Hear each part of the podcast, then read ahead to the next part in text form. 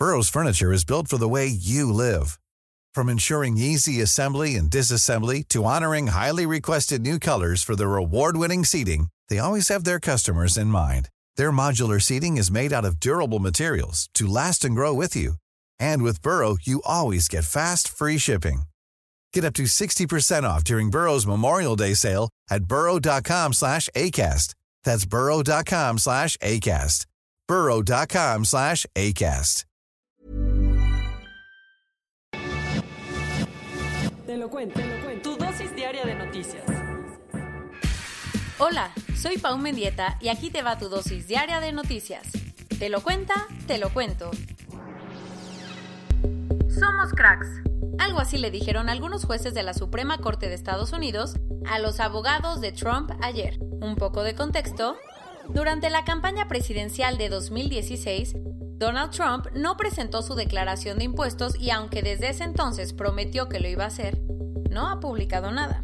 Por si no sabías, eso es todo un tema, porque desde Richard Nixon ningún presidente se había negado a hacer pública su declaración. Más detalles, aunque presentar esta declaración no es una obligación legal, hay quienes le están pidiendo a la Suprema Corte que force a Trump a hacer pública la documentación. Por una parte, el fiscal de Nueva York está tratando de investigar si los pagos que el presidente le hizo a algunas mujeres involucran negocios ilegales. Y por otra, los demócratas quieren comprobar que Donald rompió la legalidad ética y puso en riesgo las salvaguardas constitucionales. Volviendo ayer, la cosa se puso bastante buena en la presentación de argumentos. ¿Por? La jueza Sonia Sotomayor le recordó a los abogados de Trump que el Congreso tiene una larga, muy larga historia de buscar y obtener registros de los ocupantes de la oficina oval. Y la jueza Elena Kagan les dejó claro que el presidente no está por encima de la ley. Y al parecer tienen motivos para estar confiados porque entre los jueces actuales hay dos que obligaron a Nixon a presentar documentos en el escándalo de Watergate y a Clinton en el de Whitewater. El siguiente paso la Suprema Corte seguirá escuchando los testimonios y en algunas semanas tendrá que decidir si obliga a Trump a presentar su información fiscal. Mientras tanto, todos se muerden las uñas, pues la decisión podría afectar a su campaña de reelección. Los bullies de Notimex. Una investigación encontró que San Juana Martínez, la directora de Notimex, armó una campaña para atacar a periodistas en redes sociales. Según el trabajo de la organización Artículo 19, la directora de la Agencia de Noticias del Estado mexicano ha comandado una campaña de desprestigio y ataque directo contra los periodistas que son bastante críticos con su gestión al frente de la agencia de noticias. ¿Cómo funciona?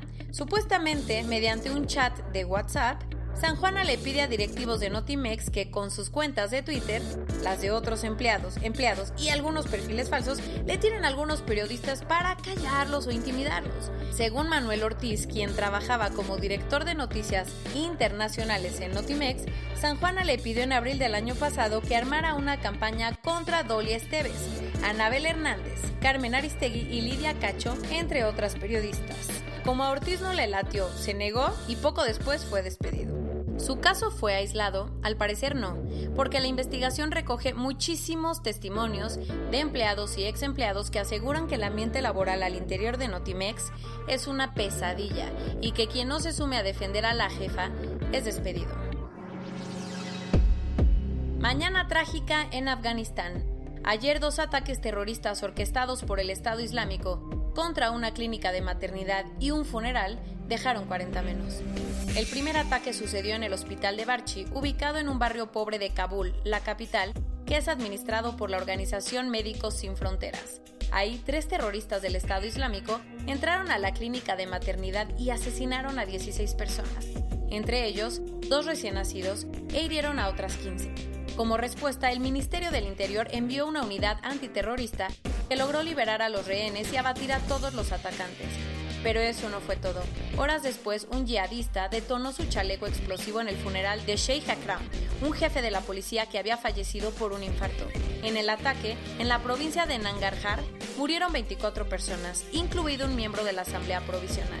¿Qué dijo el gobierno? El presidente Ashraf Ghani ordenó que se reanude la ofensiva contra los talibanes y otros grupos terroristas que supuestamente había parado después de un acuerdo alcanzado con Estados Unidos hace unos meses. Para que no anden engañando, ayer el SAT dijo que los aumentos en la tarifa de Netflix no tienen nada que ver con el IVA. Y entonces, según el organismo, el pago del IVA para plataformas de audio y video en streaming, que no tienen sede en México, ya se consideraba en la ley desde diciembre del año pasado, cuando el Congreso aprobó las modificaciones a la ley del IVA.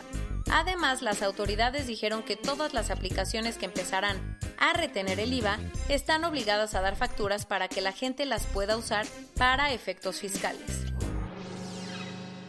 aunque el presidente lo había adelantado desde la semana pasada, ayer el IMSS lo hizo oficial. En abril se perdieron 555.247 empleos en México, la cifra más alta en un mes desde que se tiene registro. Y la tasa, que es de menos 2.7%, es súper preocupante porque significa la destrucción de todos los empleos que se habían creado entre enero y marzo. ¿Algo más? Lamentablemente sí, porque la generación de empleo formal en lo que va del año es la más baja de la historia, con menos 493.746 chambas creadas. La empresa dueña del helicóptero donde murieron Kobe Bryant y su hija Gigi no está nada contenta con la demanda que les puso en febrero pasado Vanessa Bryant, la viuda de Black Mamba. ¿Por qué?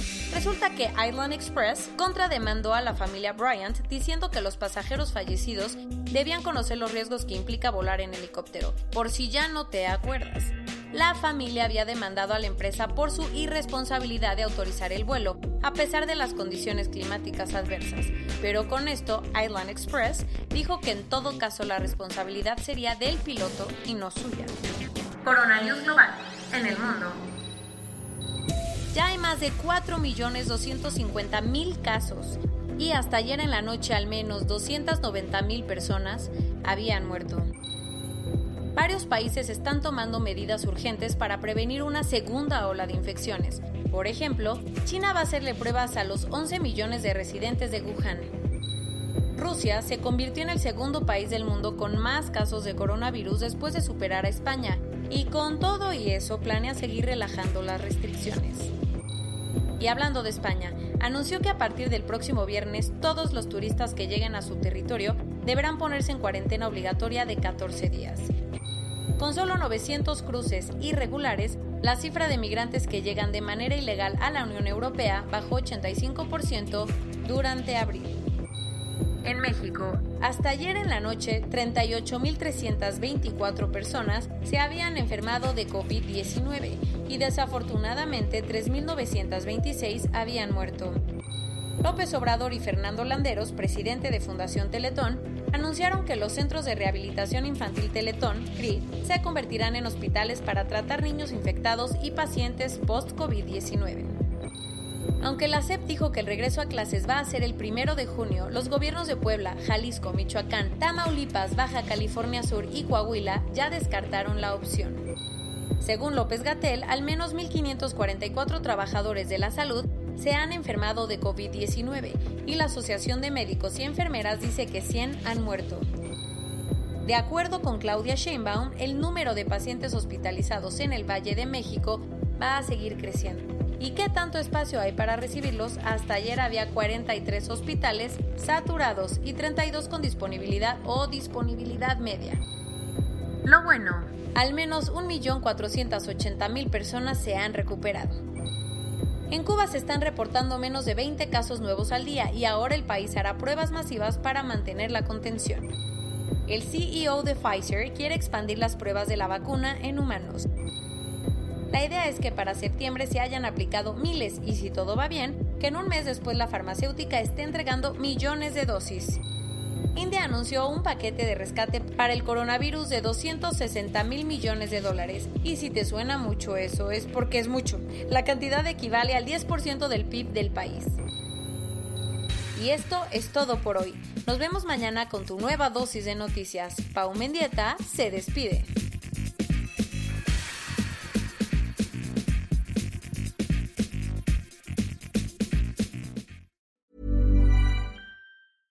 Hey, folks, I'm Mark Marin from the WTF Podcast, and this episode is brought to you by Kleenex Ultra Soft Tissues your ally to help tackle your allergy symptoms this season. I love the change of seasons, but nobody loves pollen and all those other things floating in the air that make you sneeze during this nice weather. Kleenex Ultra Soft Tissues are hypoallergenic and allergist approved. So fight back against watery eyes and runny noses without worrying about irritating your skin. For this allergy season, grab Kleenex and face allergies head on.